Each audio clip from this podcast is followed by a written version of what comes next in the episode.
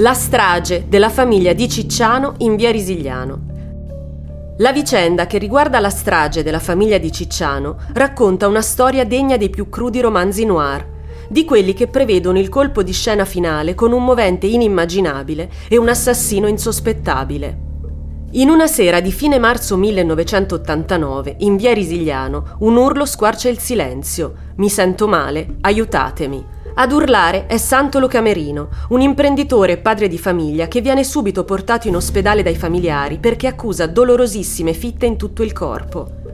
I medici accertano che a causare quei dolori è stato il Paraquat, un erbicida potentissimo e tanto nocivo da non poter essere irrorato su piante ortaggi perché li brucerebbe. Infatti, per Camerino quell'erbicida è fatale, portandolo in pochi giorni alla morte. Ma com'è possibile che l'uomo abbia ingerito quel diserbante? Le indagini individuano subito la causa di quel decesso nel cibo consumato da Camerino la sera prima di sentirsi male. Una pista che allarma subito la gente che abita nella zona, assalita dal terribile sospetto di aver consumato prodotti contaminati.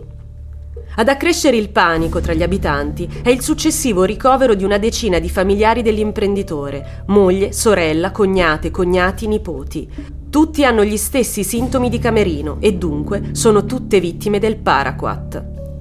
Nell'arco di un paio di giorni a perdere la vita sono anche la suocera dell'uomo, Antonietta De Stefano, la sorella Giuseppina e Yolanda De Stefano, moglie dell'imprenditore.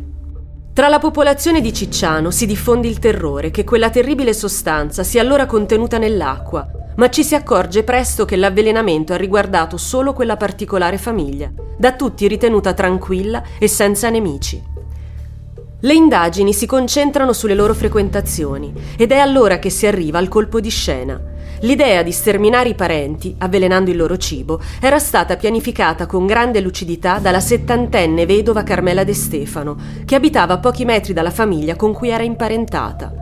Una persona dalla mente instabile che era stata più volte ricoverata con TSO e l'unica che aveva rapporti tempestosi con tutto il parentado.